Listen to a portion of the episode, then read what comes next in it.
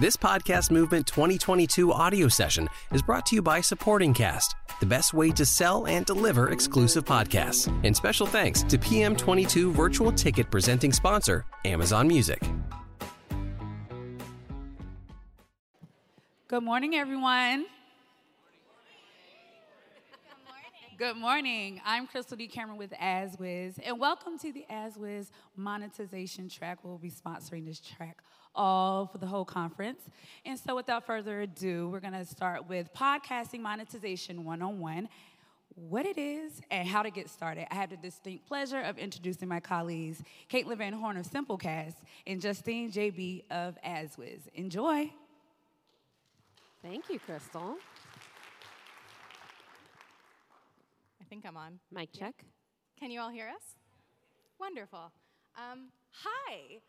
Thank you all for coming out so early. I'm, my caffeine is still kicking in, and I have to imagine that that is the same for all of you. So thanks. Hopefully, we can perk you up a little bit.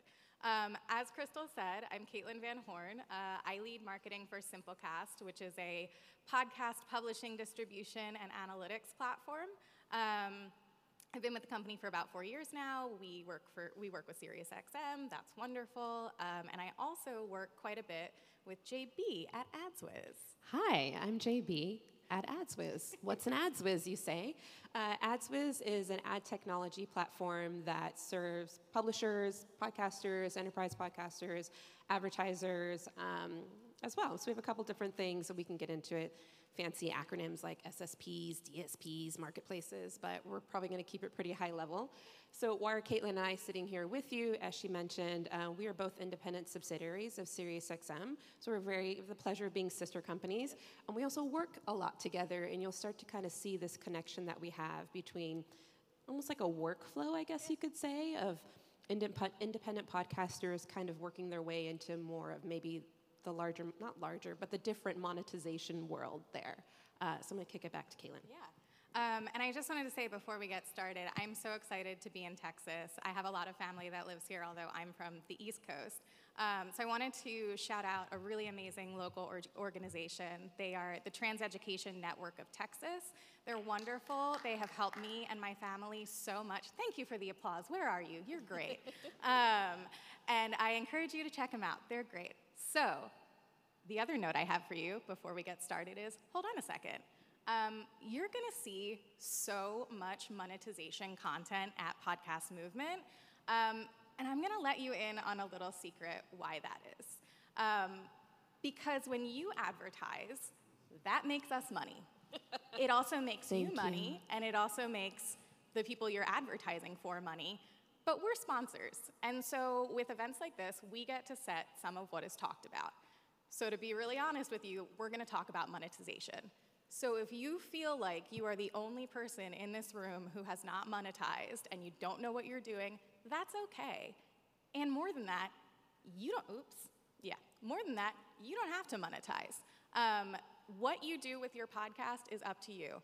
It's your show. If you're still figuring out your workflow, if you're not exactly sure of the format, if you're just in podcasting for the love of the game, that's amazing. And we're so glad you're here. If you want to learn about monetization, we'll talk you through it, but this is really like a no pressure, let's chat it out. We have apparently 45 minutes, which we will not use.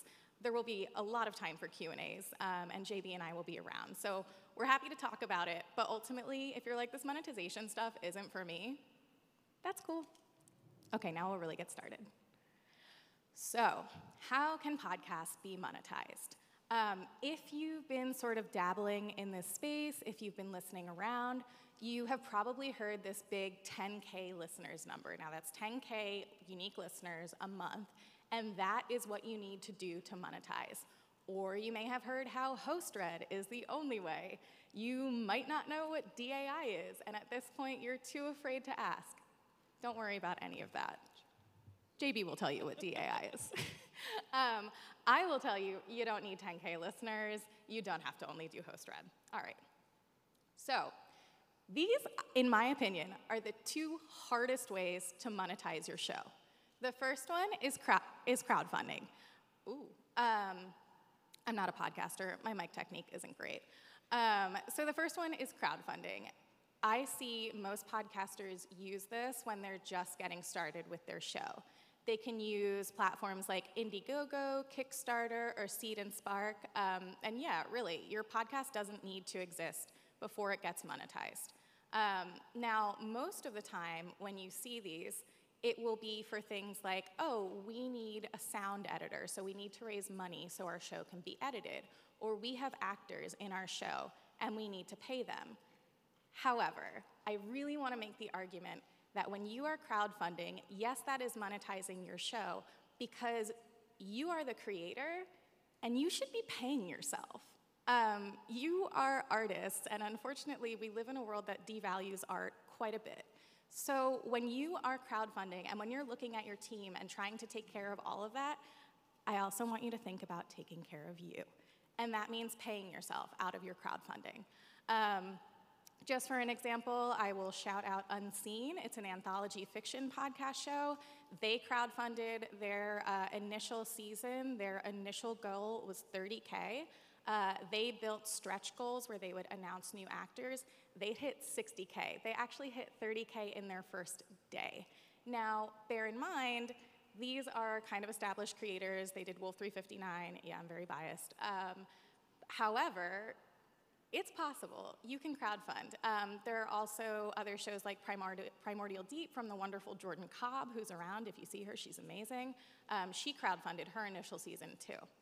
Um, if you like crowdfunding and you would like to continue doing that, you can do things like subscriptions and memberships. Um, you probably know about Patreon. There's a wonderful Patreon presentation happening later today. I suggest you go to it if you're interested in that. Um, you can also use things like Substack, and I'm sure Patreon has quite a few competitors at this point, so there are options out there for you. Basically, these subscriptions and memberships, you offer some additional content or a level of community um, and people who are fans of your show will pay to have access to that. Um, now, why do I say these two are some of the hardest? Well, because you have to create, in addition to your podcast, you also have to create, oh, I don't know, social assets, um, a video for your Indiegogo page. You have to do maybe a monthly listening party with your subscribers and your members. Um, and if you're hearing me say this and, and saying, Caitlin, that sounds really cool, awesome, you should absolutely do it because I have seen people who crowdfund and do subscriptions and they build really beautiful, thriving communities in private Facebook groups, um, in private Patreon communities. Um, so if you are especially making a podcast in a space that has a lot of enthusiasts or a lot of fans, if you're doing like an F1 podcast, um, these are the situations in which you can cultivate both a community and recurring revenue. How much recurring revenue from subscriptions and memberships, you may ask? Uh, well, podcasting is an aspirational medium, so this is from Graphtreon, and if you can't, if you can't see it, I apologize. Um, but these are the top shows on Patreon, the top podcasts on Patreon right now. Um, if you look at the first one, that's True Crime Obsessed, they have 48,729 patrons. Those are people who are paying at least $1 a month to listen to the show and to support the creators. Now, some of these people have made their revenue actually public. So if you look at the second, that's the Tim Dillon Show, about 43K supporters, $222,000 a month. Casual. Like I said, this is aspirational. Um, do I think everyone in this room is suddenly going to make $160,000 on Patreon? Probably not. Do I think that you will be able to cover, for instance, your sound editing and maybe pay yourself a salary? Yes, I do. Um, one of my favorite podcasts is the Blindboy Boatclub podcast in Ireland. Um, and the creator is able to have his full time job be the podcast um, because he is supported by people who want to support him. And if that's if there's one thing we know about podcasts, it's that the fans are the most loyal in the entire world, and this really helps leverage that. All right, there's more. Uh, events and merchandise. Um, so, in a past life, I was an event producer.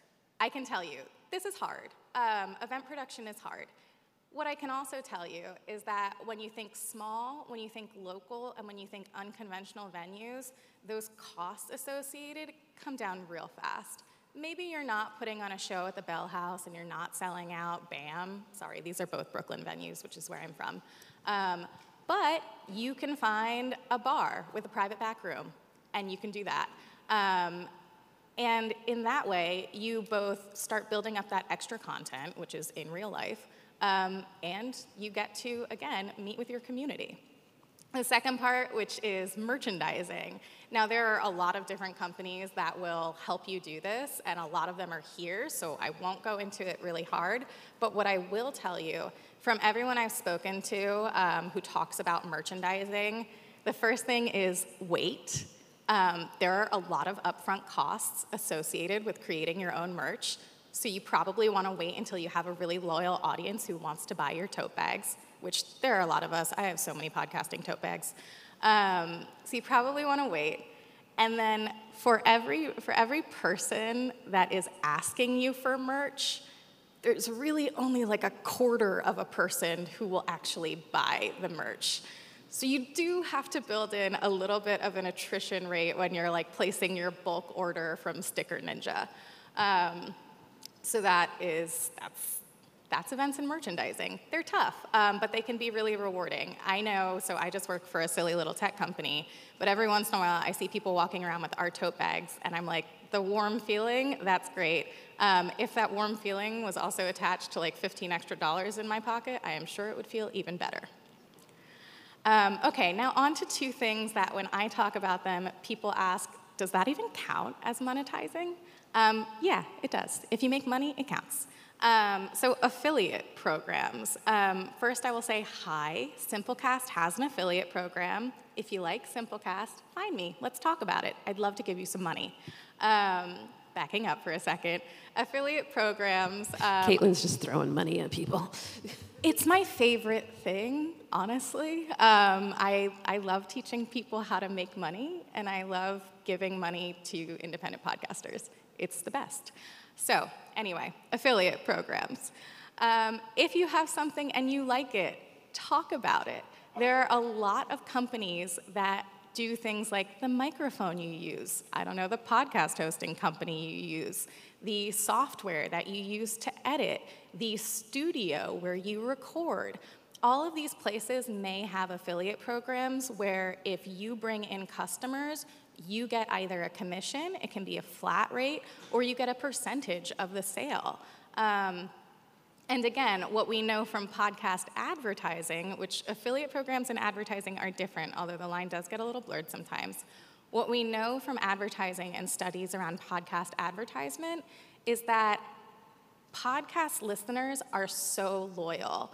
And when they hear ads and when they hear affiliate programs, they are more likely to buy those than any other advertising medium. Um, so you have a lot of power. And affiliate programs can help you harness that power. Um, and they require a lot less upfront content building that some of these other places that we're talking about, uh, or sorry, some of these other methods that we're talking about do. Last one, leads, classes, and networking. Now, I put all three of these together because do they really count as, as monetizing? Upfront, they're not gonna make you any money. However, the example I'll give is in nonprofits. So I've spoken to a lot of creators who create podcasts for nonprofits. And I used to work for the National Network of Abortion Funds, so I love nonprofits and I love talking about them. Um, and they will ask me, well, should we start putting ads in our podcast?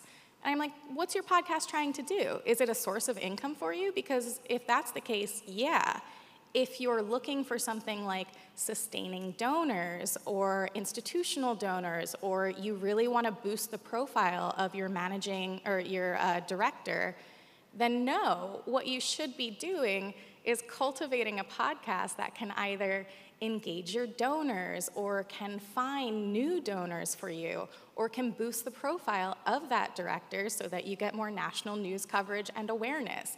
These things are all ultimately helping your bottom line.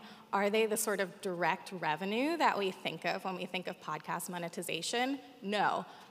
But what's more valuable to you? Sorry, I'm short, so I can't actually see my notes. There we go. uh, yeah, so ultimately, thinking about what has the most value to you. Is it the, you know, $50 a month you might get when you're first starting out with Patreon or the ads that JB will talk about?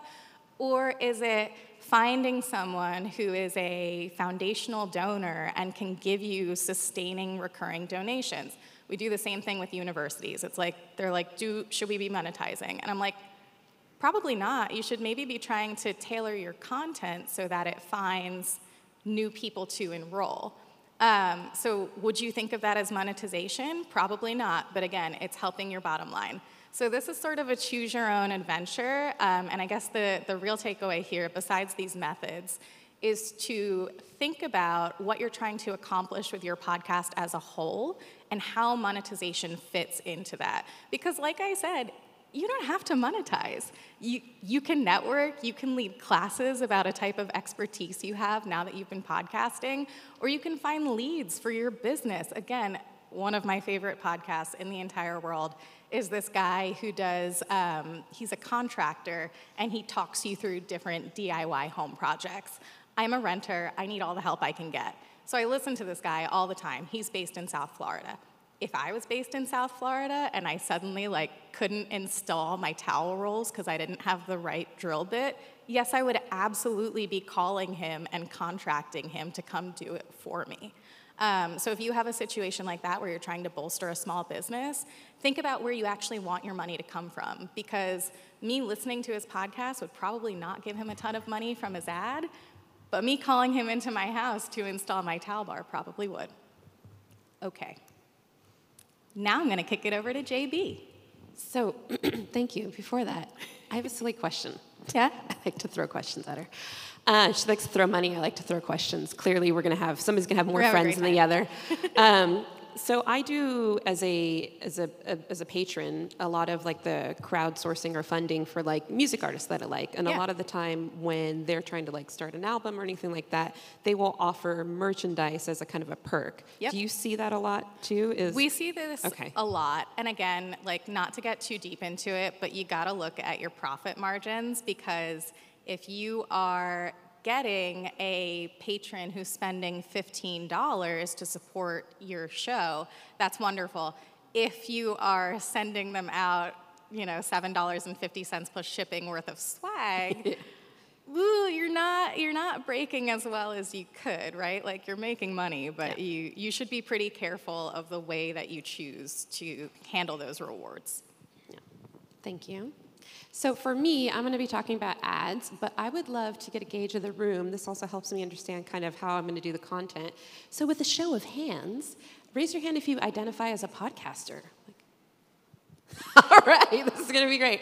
Uh, raise What are the rest of you doing here? Um, raise your hand if you identify as like maybe on the business side of like uh, enterprise publisher or podcaster. Oh, There we go, and we have overlap. This is fantastic. Raise your hand if you are an advertiser, whether you're at a brand or an agency. Hi, guys. okay, this is good. I have the right content. Fantastic. Um, you're okay, thank you. Probably not the red button. so let me go back a second. Ah, red goes back, green goes forward. So, what I'm going to do, uh, and I'm going to try to do in bite sizes, is talk about three things. I'm going to talk about the ad creative, also referenced as an asset. I'm going to talk about the ad delivery. I'm also going to talk about ad transaction, and again, trying to keep it pretty high level. So, at a very basic level, there are two types of podcast ads, right? There's host read. I mean, do I really need to go into host reads? You might. Okay, so host reads are the most prevalent and they work for many reasons. We're going to talk about these many reasons. Coincidentally, for each of the different audiences, I asked you guys to identify yourselves as. So for the podcaster, the host read um, is, is great. It's a low barrier of entry, right? The production of the ad is not very different from the production of the actual podcast. So integrating that into there is, is a low barrier of entry. For the listener, it's seamless, right? It's the same voice, kind of going from ad to content. It's very natural. Um, there's a trust factor involved. I would say a large majority of the time that the podcaster is endorsing a product, it's a product that they actually stand um, behind and believe in. And then for the advertiser, when their ad is host read, again, it's that native feeling. So a lot of repetition of what we talked about before, the trust factor, uh, listen through rates, which we may or may not talk about a little bit more, um, are perceived as being a lot higher as well. Spoiler alert, no matter what type of ad you have, a listen through rate on podcast is like 98, 99%. So that is host read. The other type of ad is produced. So this is something that is pre recorded, right? It often has music or sound effects. These are ads that you're used to kind of hearing in like uh, streaming or radio.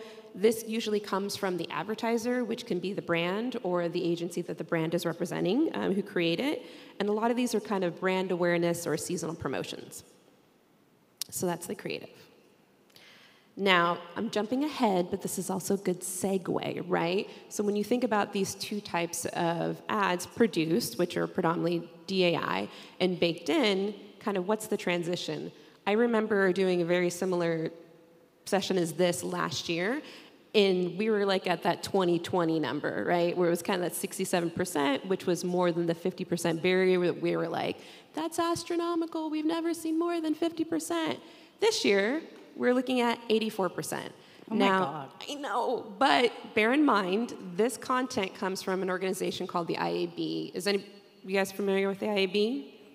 Okay, for those who are not, it is a consortium that is made up of media uh, companies, of technology providers, of agencies and brands, all with kind of the goal to come together and um, I would say like set industry standards. When you look back at like, you know, the view through rates, when ad fraud was massive on display, the IAB and all of its members came together, kind of set standards on what is viewability. So their, their drive is to kind of help the overall ecosystem. They recently started doing a podcast ad revenue uh, report, and I think it's been three years exactly. Uh, so the data that comes from this report, and I kind of want to like level set here, is aggregated from self reported publishers. So we don't know who it all is, but you can kind of connect two and two with sponsors and people who have participated in the past. This is data that's coming from larger, like what I reference as enterprise podcasters. It's like NPR, Wondery, Cumulus, Spotify. I think this might have been the first time Spotify participated. Okay, so anyways, all this data is in here as well. So we saw a massive jump this year, but again, trying to level set, this is from larger publishers who are a little bit more equipped with systems to kind of deliver DAI. On the independent side, right? Yeah, so I do want to just clarify something here because podcast myth busting is like my favorite thing to do. There's a lot of bad info out there.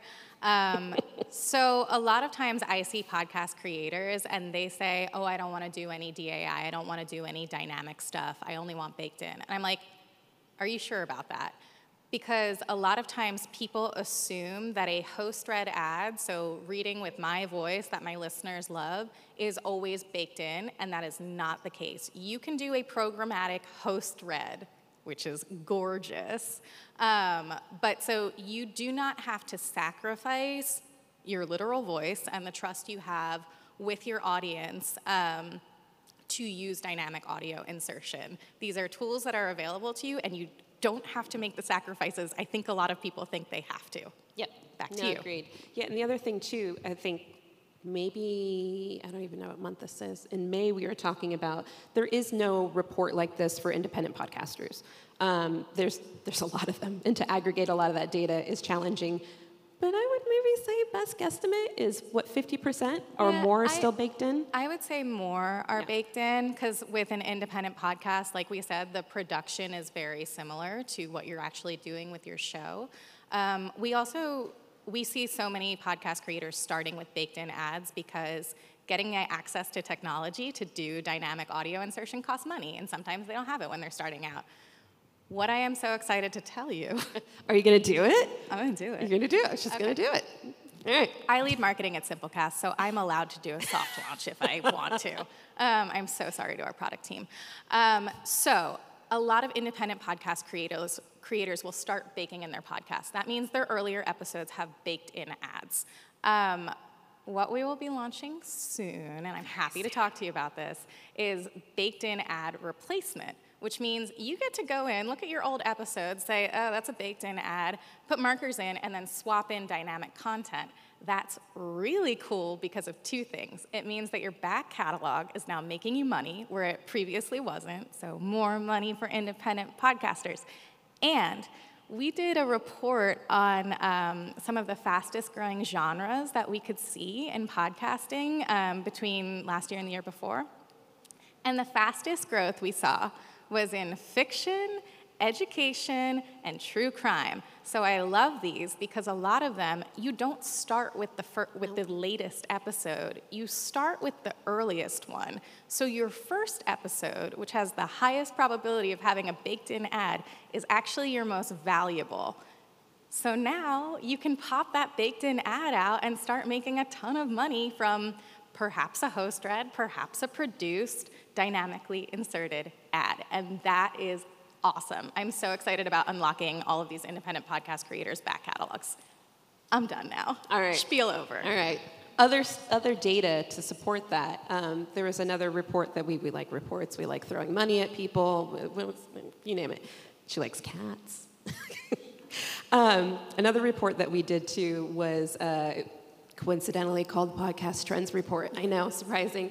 Uh, but it was accumulation of data uh, from a bunch of sister companies, so Simplecast AdsWizz and SXM Media, and call, kind of all different perspectives. But one of the things that SXM Media found was that the listener, the difference between like what they call an OG listener and a new listener, new listeners are like totally open to produced ads and kind of don't even know the difference. So again, that's that. The other point I want to make that Caitlin pointed out too, what I hope you're trying to, like, you'll start to see here is we're trying to show like a trajectory right on how to how to do this how to monetize. It isn't like just jump right into dai like there's baby steps there's ways of kind of getting through that. So hopefully you'll see that trend as we go through. Okay. Very tangential the next thing I'm going to be talking about is the delivery, so how the ad actually gets to the listener. So there's the baked in, which we talked about, which I think, Caitlin, let me just go through my notes. We talked about it could be host read or it could be produced, but it gets stitched in, as Caitlin talked about. This is great. You're doing all this for me, right? When the listener accesses, the downloads comes in one file. Okay, targeting around this. So targeting is kind of identifying who's getting the ad generally speaking, and this is a very high, like general statement, it's around genres, uh, shows, and maybe episodes um, at the most. So that is baked in. Ad insertion, which we talked about, which is a way that it gets into there. So just kind of riff on what Caitlin had said when you think about the doing your back catalog. So what happens when the listener accesses, right? The listener kind of clicks play, which means download, or it could mean streamed. What's happening on the back end when it's through ad insertion is a call. You see my air quotes with my microphone and my little ticker here. thank you. A call is being made to an ad server, and we'll talk about what an ad server is and how it works a little bit later. But there, parameters can be different right? You have a little bit more robust beyond kind of genre and episode. They can be things like, I wish you could see my notes right now. I literally have a picture of a clock. I've got a picture of a headphone. This is how you shorthand your notes. There's a sun? There's a sun. Oh, weather. Okay.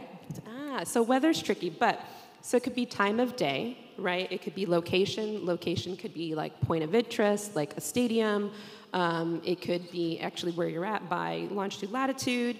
There's also like listener context. There's a way of being able to identify if the person listening to the podcast is listening on their headphones or through a smart speaker, right? So you start to think about the different ways that an ad can be delivered there, or even the different ways that maybe the person is listening to it. So if they're on a headphone, maybe they're walking, maybe they're you know doing other things like riding the subway. You can also even kind of from a drag targeter, a targeting parameter, making up words, a targeting parameters could be like around download or streamed, and streamed is a nuanced word we can talk about later. Um, and again, the important thing that Caitlin said is when they are baked in, they can get stale, right? They're seasonal promotions. Um, so this really opens up more inventory and makes it more relevant, not only for um, the advertiser, but for the listener as well. That is delivery. Now we're going to talk about the transaction. So, how ads are bought and sold. So, I'm going to go through three ways, and these again aren't the only three ways, but this is kind of very high level three ways. Um, direct sales. This is a widely known term, does what it says on the tin. Um, and, but there's two ways that this could kind of be done. One is via the host. So this transaction happens between the content owner.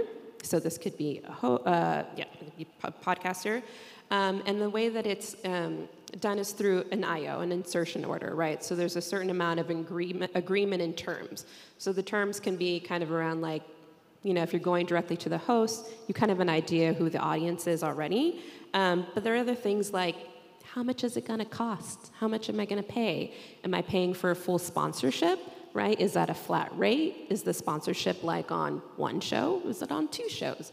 Um, is it just for one month or is it for three months? Those types of things. Um, you can also even like purchase like I just want to do the pre-roll, right? So there's lots of different ways that this transaction can go.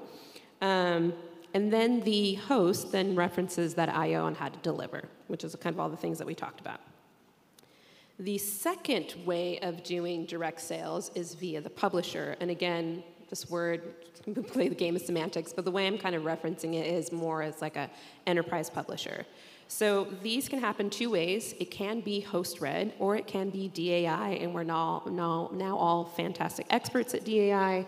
The IO contains all the same information, right? Um, it's paid for generally by impressions and downloads, um, but the difference is there's an ad ops team right, on that end who's taking that IO and entering it into a campaign, manage- campaign management system, which is tied to an ad server. That campaign, campaign management system can then include all of those things we talked about, like all those targeting parameters weather, age, demo, like listening context, and it kind of sets up like a, a set of rules. So when that ad call is made, if you know they match a certain amount of criteria, then they can match it to the ad right? So it's kind of like playing matchmaker within this campaign management system. And there's fun things like reporting and all that stuff like that we talk about later. Okay.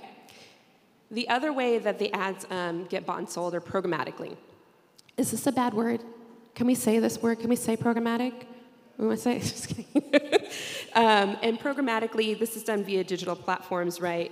Uh, so same thing that we talked about, IOs, and think, well, not really IOs, the same thing we talked about in regards to how we agree upon the way that an ad gets transacted, but the difference is that the negotiations are done on digital platforms. So there can be things like PMPs, which are also known as private marketplaces. Um, private marketplaces can be nuanced as well. There can be programmatic guaranteed private marketplaces. There's also public or open marketplaces. Um, these, generally speaking, again, not always, are bought by audience. So you're not necessarily buying like a show or like an episode, you're buying an audience and then think about how much that, again, opens things up. So you could have certain criteria for your audience, its age, its demo, maybe they like these genres, maybe they're in the market to buy a car or a mattress, and then it can be kind of matched, again, that matchmaking that happens to other shows outside of what it, what might have been via directly a host or directly on a show. Uh, programmatically, bidding may or may not occur. It's not kind of a necessary thing. They're not, they're not, uh, what's the word I'm looking for? Mutually exclusive. Uh, so that on a very, very high level is kind of what, what I wanted to cover. We have lots of time. Again, we're short. We love Q&A. Okay, we're short. So I think we're going to do our little closing thing, and then we're going to open up to questions. So Caitlin's going to give her closing statements. Uh, my first closing statement is that there is a BIPOC network networking happy hour happening on Thursday. Please find it in the app. It's really a wonderful event that I have been so happy to put on with the BIPOC Podcast Creators Network for, I think, three podcast movements now. We're doing a three-peat. Um, there are snacks, there are drinks, all are welcome. Uh, last bit um, independent podcast creators, your voices are so valuable. You are the heart and soul of this industry, and I want you to get paid for what you're doing. All of the exciting things that are happening in like big deal enterprise podcasts happened with indies first. This is where the innovation happens. This is where the, cre- the real creativity happens. This is like, you are all the blueprint. Um, and I don't want you to get scared or feel intimidated or like monetization is beyond you or maybe monetization is next year. And that especially goes for our like podcasters of color and our, our women podcasters because the industry doesn't value the way value the way that you should and sometimes there's some like internalized stuff in there too. So find me, let's talk about it. I want to help you get paid. There she is, throwing money again. Um, my closing thing would be as, as somebody who's worked in ad tech for a very long time um, and finally moving my way over into audio where my heart has been, um, it's been a different experience. And I feel like the thought of dynamic ad insertion or programmatic is kind of like it's going to find and replace all. Absolutely not. Absolutely not. And if you recall when we talked about kind of what makes a host read so strong like we got to keep that. Like that's what makes this this format so unique and so powerful. And it isn't a find and replace all. It's kind of a, a mix and match and what works for you right? If you start to get larger, um, I mean, that's what automated host reads is about, right? It's literally taking technology to automate a process that can be very manual for you and then open up your demand sources. Like by opening up demand sources, not only is it, I'm gonna take a, a book out of Caitlin's page, or a page out of your book, Okay, I said book out of your page. Take a page out of our book. It's to give you more money, right? You're to have more demand diversity. Also, think about the listener right? By opening up your demand sources, you're also able to like make sure they're not getting the same car ad over and over again, or the same like retirement fund things, because I apparently get all those ads based on the content I listen to. It is it is a marriage of both. It's finding what works best for you, um, and also what works best for your audience. And again, kind of going back to what we mentioned before. It's a process. Like, it's not just dive right in, it's make your way through there, find what works, optimize, those kinds of things. So think that's it for me. Yeah, um, we're gonna do some Q and A. I'm gonna ask you all to wait for the mic. I know there are some theater kids in here that are like, I don't need a mic. I need your mic. I got bad ears. Who's got a question? We got one coming too. If we don't have the 10,000 listeners, how do we go about talking to people about getting advertising and if you have like a real small fan base? Yeah. Um, I love small fan bases. I love niches. Um, I would say you have to think about what your listener wants. Um, so let's say you are a uh, tabletop role playing game, right? Um, and you have a small audience, but you can look at your analytics and see that, okay, you're based in St. Paul, a lot of them are too time to start hitting up your local d&d stores your game stores upcoming conventions. Maybe you can expo there. Um, but asking like hey do you want to advertise on my podcast? If there is something like a comic con in your area that's starting up it's worth reaching out to them in their marketing department and saying hi do you want to advertise on my podcast? I would say talk about your listeners. Um, do you have a really active social channel um, because that shows listener engagement and listeners that are potentially going to care a lot about your ads. Um, I will not name what podcast this is, but I was shown their media kit, which included three photos of tattoos that listeners had gotten about their podcast. And look, as someone who pays for advertisements, you show me that somebody tattooed your show on your body, I'm giving you money. I mean, the bar's low for me, but. Um, so, yeah, like think about what makes your podcast special. And again, start local, start small, start unconventional. It's never just about your show, it's about what the listener of your show also enjoys. Does that make sense? And I would say, too, to riff on that, so don't be afraid of the word media kit. Okay, a media kit could be an email with some bullet points, right? But again, like make a PowerPoint make slide. A, and if you want to know the secret to marketing is Google search media kit and like start to look at like templates and then you start to create your own like what you want from it. Like oh i really like how they referenced audience. Oh like here's my listeners those types of things. So media kit doesn't have to be crazy. I'll, I'll yeah. give you another blanket statement here. Um, i went to school for medieval studies. I don't do that anymore. Everything i know how to do i learned from google and youtube. So you can do it too. Um, and if you need resources, my email is Caitlin, C A I T L I N, at simplecast.com. That's C A I T L I N at simplecast.com. You got questions or you need a really good article about a media kit, you just shoot me an email. Any other questions? Right back there. Which one? I think that's Olive Green, the woman in Olive Green? Yes. Yes. Hi, lady. Whoa, hello. Um, hi, ladies. I'm an indie podcaster, fully monetized. Thank you so much for everything you had to say, because it's a very hard journey.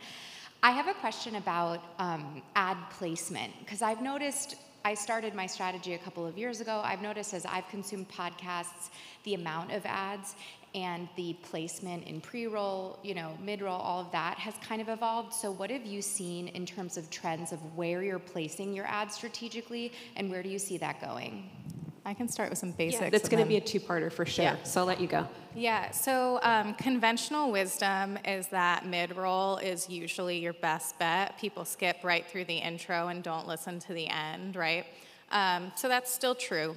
Um, I will say, I think post rolls, if you have like the creative juice to make them work for you, can be really wonderful, um, provided that you put a little stinger after them. Um, so there was a podcast I was listening to, and I'm so sorry, but I was not listening to the post roll ads. I know. Um, I hope they weren't sold on CPM because I wasn't giving it to them. But then one time I was doing dishes and I listened through the end, and they had a listener call in section that I did not know happened. So they actually put their post roll right before the end and then put um, like listener engagement at the end. So all of their listeners who knew about this and knew that there was a call-in segment would listen through the end to every single episode to see if it was their call. Um, so if you can do something that like leverages your audience and makes them want to listen through the end, you can really make post rolls work for you. Um, that's some anecdata, so I will give it over to JB for Yeah, and I could probably pull some data. What I have is is pretty about a year or so old, but to kind of riff on that, what we've seen kind of at the enterprise level, and again, understand we work with a lot of agencies and advertisers as well, so it's kind of helping them understand how they can leverage that as well. Um, so one is kind of a storytelling approach that we've seen. So we've seen like, and this is, might be a good way for you to sell it as well, is telling a story over like you know three to four ad breaks. So it could be, um, I don't even know how to give an example, but that's one way. So you know, telling a story across three or four different ads. The other way is to kind of give a teaser of what's happening at the end. So I know uh, one specific large audio book company um, they've used them for super trailers. So what they've done is when they um, put in ads, they're like, stay tuned to the end to get a snippet of content from the next book or get you know exclusive content from this. The other thing we've seen advertisers do as well is you know stick around to the end for a promo code. Right? So there's ways of like infusing it in the beginning as well. I would say post roll is probably okay. we're, get, we're getting the lasso sign. Uh, but yeah, there's lots of different ways, and happy to talk to you talk to you about that later. Other questions? Sorry, we're gonna take this gentleman over here and I'll see you. Oh, we're at ti- we're at hey, time. we're gonna be in the front. Come grab us. We can answer questions. Uh, thank you guys so Thank much for your all. time.